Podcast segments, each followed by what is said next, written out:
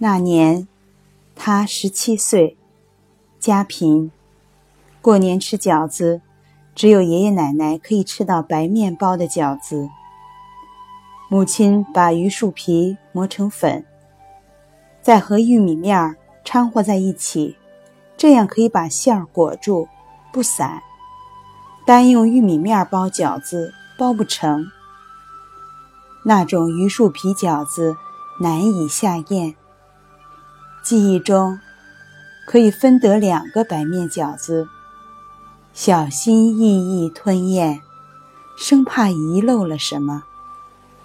但到底还是遗漏了，还未知是何滋味，已经咽下肚去。衣裳更是因漏就减，老大穿了，老二穿；老二穿了，老三穿。裤子上常常有补丁，有好多年只穿一两件衣服，撑到上班，仍然穿带补丁的衣裳。照相的时候去借人家的衣服。记忆最深的是他十七岁的那年的冬天，同村邻居有个十八岁少年，有亲戚在东北林场。说可以上山拉木头，一天能挣三十多块钱。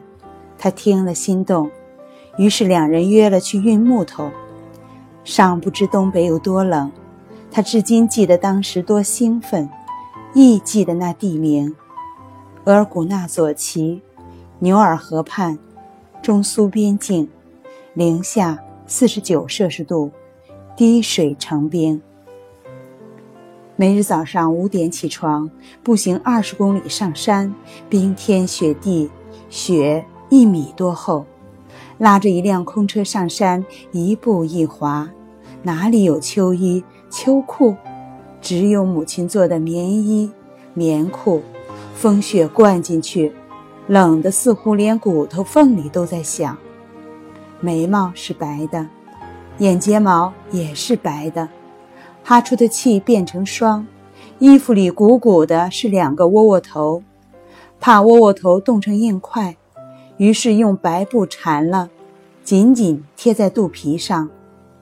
身体的温度暖着它，它就不至于被冻成硬块，咬不动。不能走慢了，真的会冻死人。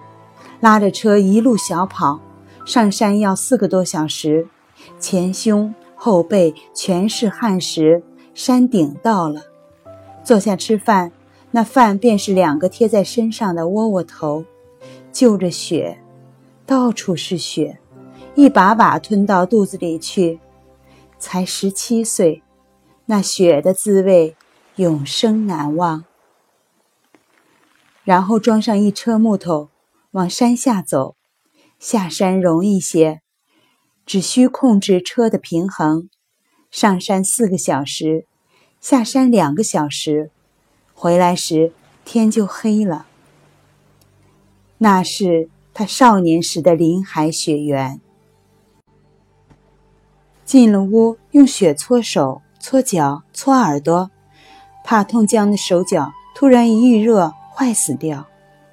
脱掉被汗浸透的棉衣，烤在火墙边。换另一套前一天穿过的棉衣。晚餐依然是窝窝头。第二天早上照样五点起，周而复始。一个月之后离开时，怀揣一千元钱。一千元钱在二十世纪七十年代是天文数字，那时的人们一个月的工资不过二十几块钱。回家后，母亲看着他后背上被勒出的一道道紫红的伤痕，嚎啕大哭。那一千元钱，给家里盖了五间大瓦房。他说起时，轻声细语，仿佛在说一件有趣的事情，听者潸然泪下。光阴里每一步全是修行。不自之间，早已自渡。那零下四十九摄氏度的牛耳河，霸占着他十七岁的青春，直至老去，不可泯灭。